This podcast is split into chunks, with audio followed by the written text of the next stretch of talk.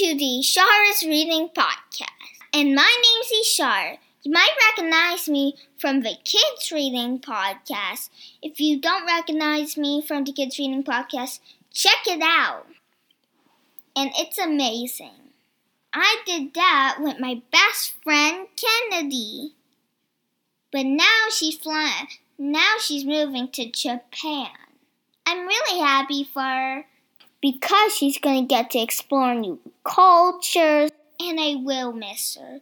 But this is what happens. God makes sacrifices, and He chooses different ways.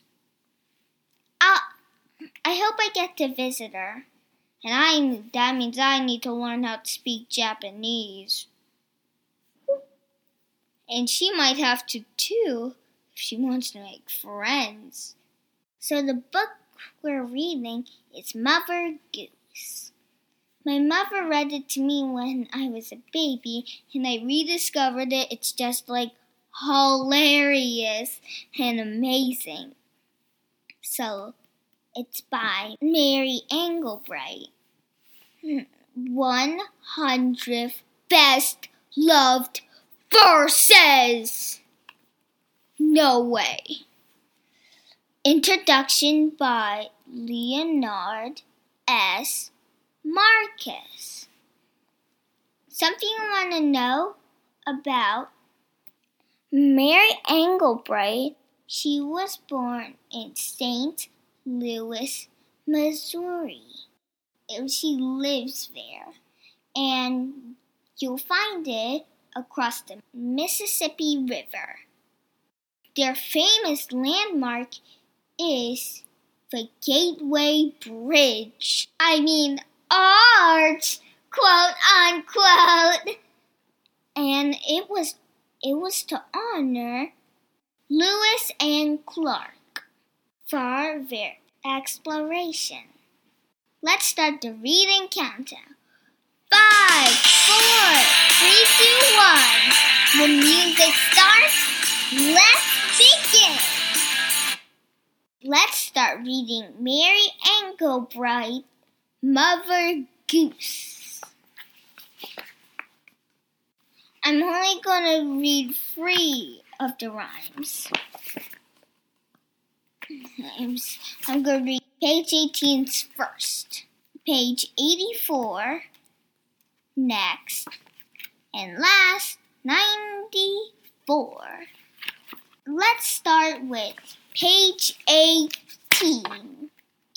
Little Miss Muffet sat on a tuffet, eating her curds and hay. Along came a spider who sat bound beside her and frightened Miss Muffet away. Yikes! Did you know some spiders are poisonous? You better watch out for the black widow. And spiders have eight legs. They're actually not insects. They're arachnids. How cool is that? Let's go to page eighty, the three little kittens. They lost their mittens and they be- began to cry. Wah, wah. Oh, mother dear, we sadly fear our mittens we have lost. What? You lost your mittens? You naughty kittens! Then you shall have no pie. Meow, meow, meow. No, you shall have no pie. The three little kittens, they found their mittens and they began to cry. Well, oh, mother dear, see here, see here, our mittens we have found. Put on your mittens, you silly little kittens, and you shall have some pie. Purr, purr, purr, purr. Oh, let us have some pie. What's your favorite kind of pie? My favorite's, well, blueberry. Because, well, I can't eat apple pie because I'm allergic to apples. So, what's the point? So, this is our last page before the end. Let's turn to page ninety-four.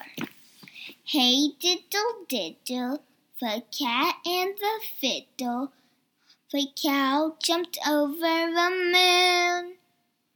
The little dog laughed to see such sport, and the dish ran away with a spoon. What a sight that must have been. How funny is that? A dish running away with a spoon? Does that even make one sense? And a, and a cow jumped over a moon? Uh, that's basically and exquisitely impossible because of gravity. But unless if he had a rocket on, on his back, then it would be possible. And I hope you enjoyed some of my favorite nursery rhymes. Thanks, Mary Engelbreit. I love this illustration. It was so cool. Bye, everyone. Thanks for joining me at Ishara's Reading Podcast. And don't forget to follow me on Instagram as Ishara Ice Skating. or or Ishara's Reading Podcast. Don't forget to rate, review, and smash that subscribe button. Bye-bye!